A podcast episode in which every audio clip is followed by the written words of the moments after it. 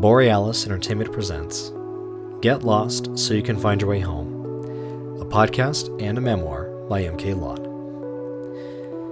So, in this episode, we're going to be back at it with the next seven films that I'm sharing with you guys with the hopes of sharing a new story or a new film that could be of potential interest to you. And by the way, if you do want to watch these movies, I'm pretty sure all of the movies that I'm recommending were on Amazon Prime, HBO Max, or YouTube.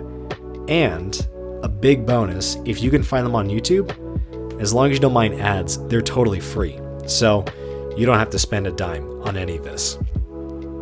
Uh, assuming you already have Amazon Prime and HBO Max. But we're going to get started with the best years of our lives. And I'm going to level with you all. This movie is heartbreaking, but it's fantastic. I talked a little bit last week about The Great Escape and how they didn't really shy away from telling the story how it was, despite using some of the outdated trends you saw in those days that seemed to, at least for me, take you out of the intensity of the story compared to modern day war films.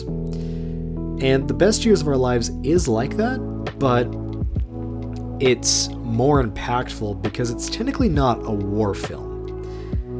It shows a part of war which isn't really highlighted in other war films, especially not for the entirety of the film. And I would assume this was like revolutionary for the time. The, but the story follows three World War II soldiers who come back home and they have to deal with their traumas that they carried with them to home. So, for example, one has horrible nightmares and can't get a good job for himself, so he goes back to working at the convenience store that he worked at before the war. One became a pretty raging alcoholic and he still has to be like a really responsible banker.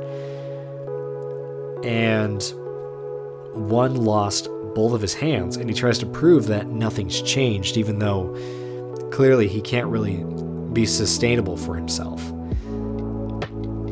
And I think this film started a dialogue that hadn't been mentioned or brought up before. And I think The Best Years of Our Lives does it in a way that not a lot of films do today. It's talking about how war doesn't end for the soldier when they're home and still gives respect to the soldiers and for what they had done, and basically how there's like this disconnection between a soldier and the everyman, even if the soldier and the everyman grew up together. And I haven't done a lot of research on this production, but I hope I'm correct in saying that this film deserves to be credited as the film that started this conversation. And yes, there were other films that did this, like the uh, biggest example that comes to mind is The Deer Hunter, which is one of my favorite movies of all time, but this was really like the trendsetter for it. And I think for that reason, this easily became a frontrunner for my favorite movie this month. And I think this is a movie that I would recommend to anyone because I think it's aged enough to where it's not as, you know, intense or uh, maybe even graphic for when it was at the time. But uh, this is a movie that I would recommend to people because it was both entertaining and I think important to share, which to me makes a perfect film. Perfect being subjective, of course. and the next film that I saw after this was called Pretending I'm a Superman. And if you're like me, you see this on the Amazon Prime feed and you think it's a film about the band Goldfinger or something. But Pretending I'm a Superman is actually a documentary about the video game Tony Hawk's Pro Skater and how it changed and influenced skater culture forever. And I always knew this game as the game that I would play with my uncle when he had a spare controller and I would just keep biffing it every time but it's a film that I would demonstrate as an example of why documentaries are important. And typically, I see documentaries as like the persuasive essays of cinema. So I'm a little hesitant when I see one because I just think, all right, what's the agenda? And usually when I think of movies like that, I think of like Forks Over Knives or Food, Inc. or Blackfish or anything made by Michael Moore. I think that's his name because he did Bowling for Columbine. but there's like there's a very clear intention behind it, right? It makes you want to feel something and potentially contribute to a cause that you may not have even cared or even wanted to contribute beforehand, right? And with this one, don't get me wrong, there was an agenda, but the agenda was celebrating something that created a community that would have otherwise been just a fad. Like, I think a couple of interviewees in that, uh, including Tony Hawk himself, had said that skater culture was very much underground. Like, it was the underground of the underground before Pro Skater came out. And then when Pro Skater came out, it made the culture thrive. And I think in that, pretending I'm a Superman is worth a watch to understand and to even celebrate a culture that you would have never known existed, especially from that generation. And the next film I watched was El Mariachi. And this was kind of one that got away from me. Because as I had mentioned in the last episode, there was a tradition that my uncle and I started in college of watching movies every Monday night. And El Mariachi was going to be one of those movies, but we weren't able to access it. Now, that's a different story, and I can definitely see why this was a must watch for my uncle. El Mariachi is not a glamorous movie by any means, but I think it hits differently, especially for where I'm at in my life right now, just speaking from personal experience because I've been slowly discovering how much you can actually do when you have so little. And this film is the quintessential definition of that being able to do a lot with very little. And I would say this was like the Blair Witch Project of Mexican shootouts. And it jump started Robert Rodriguez's career, which, if we didn't have this film, we wouldn't have films like Planet Terror or Sin City or From Dusk Till Dawn or Spy Kids if you're of that generation like me, or the next film on this list. But I absolutely loved it. For what it had, it was brilliantly shot. The shootout scenes were great, and for being amateur actors, it was a pretty well immersed cast. And yeah, there were like some cheesy scenes and not a lot of scenes that worked. But at the end of the day, this is a film that was made with no budget, basically, and pure passion. And there's so much admiration to be had, I think, for watching a project like this. Because I think. I think the budget literally was around $5,000. And to put in perspective, a cheap movie is $1 million. So I, I'm not kidding when I say, like, they literally had no budget. This was like the kind of film that people shoot on the weekends and they ask for favor from friends to appear in the movie and to hold the camera. Like it was that kind of production. And I would just say if you're wanting to like kind of figure out the vibe of this movie, if you want to watch it or not, if I was a film professor, I would show this to my like top performing students just to say, don't worry about being the next Spielberg or the next whoever is on your list. Just make the things you want to see in the world. That's kind of the vibe of El Mariachi. And the next film was Desperado. And this film is the perfect answer for why you should make those things that you want to make, even if you have nothing, like El Mariachi.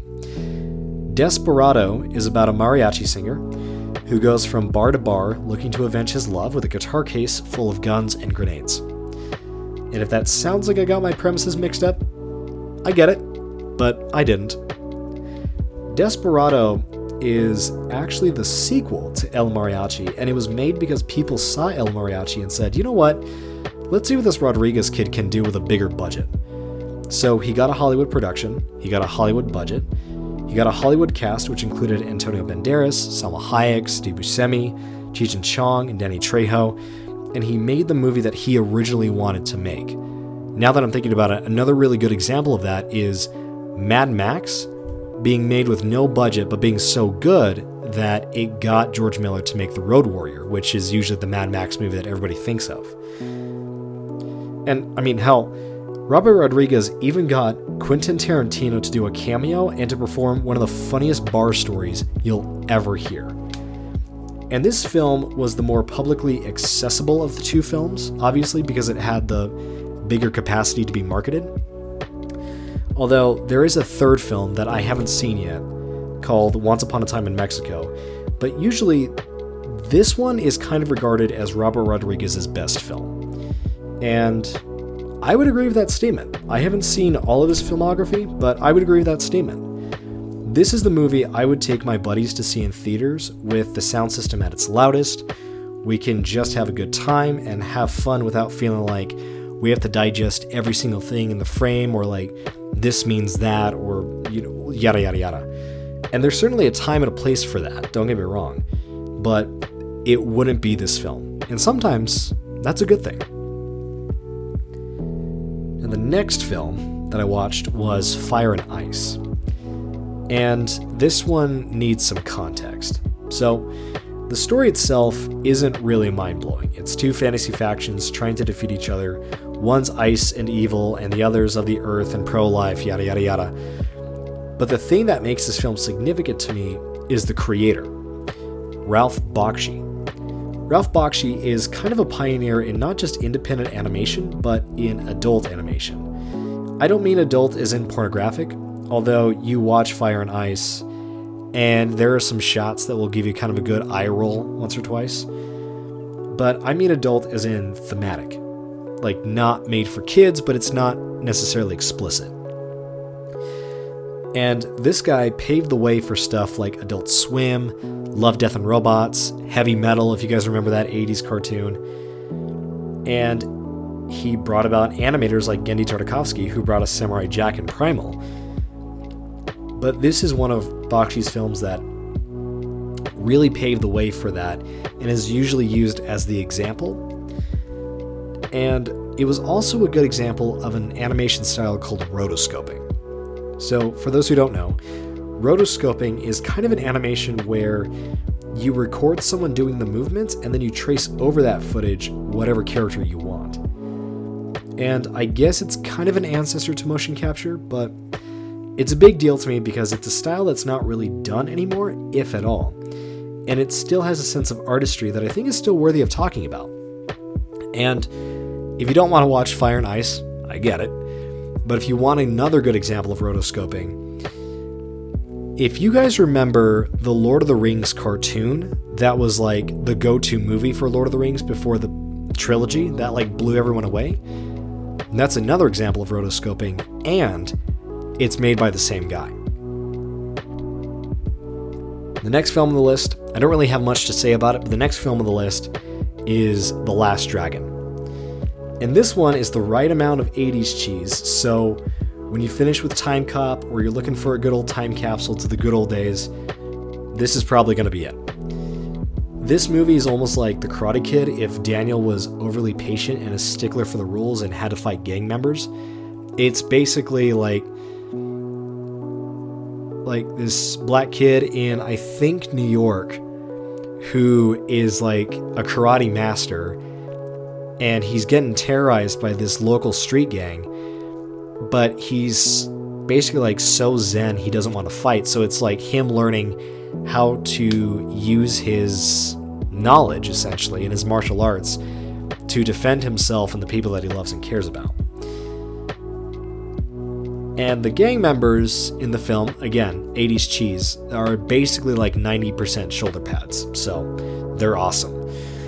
and I don't necessarily have a ton to say about that film, about this film, other than it's campy, it's very much attuned to a certain generation, but it's got a charm that you really don't know if a film will have until it comes out, which is kind of the magic of filmmaking. And I think in that regard, The Last Dragon is fun to watch because it's a little bit of a bigger budget than El Mariachi, but it still kind of has like that independent, you know, we're all just here to have a good time and make a fun project kind of vibe.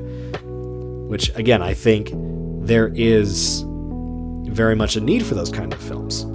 So, if you're looking for that, I would advise probably The Last Dragon if you're looking for something a little lighter.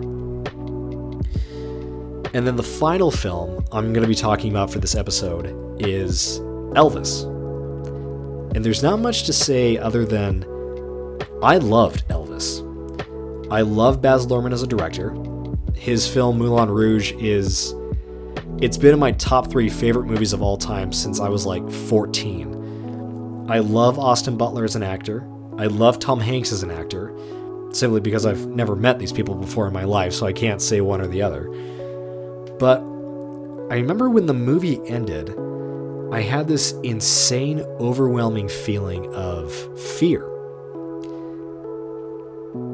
And it was because of Elvis feeling like, even though he was one of, if not the most successful musician who ever lived, I'm sure if that's true if we adjust inflation, but he still never felt like he accomplished the things that he wanted to.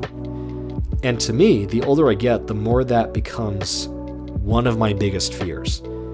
Probably more than death on some days. So I think this movie really tapped into that fear in a way that never has before. But I kept thinking about that, like days after I finished the movie, and I realized that's why we need stories. We need art and design and narratives and media that can move us like this. And then our job is to do something about it. So, I think it's safe to say that Elvis pleasantly surprised me. It's a narrative that I've heard and I've seen over and over again, but somehow it still felt fresh and it still had a really profound impact on me. And that, I think, is a really beautiful thing to pull off. And now, thank you all so much for listening to this episode of Get Lost So You Can Find Your Way Home. I hope this episode leaves you with some good recommendations that fit your taste or could broaden your horizons. And be sure to tune in next week for the next batch. Thank you as always, and until next time, here's to finding your way.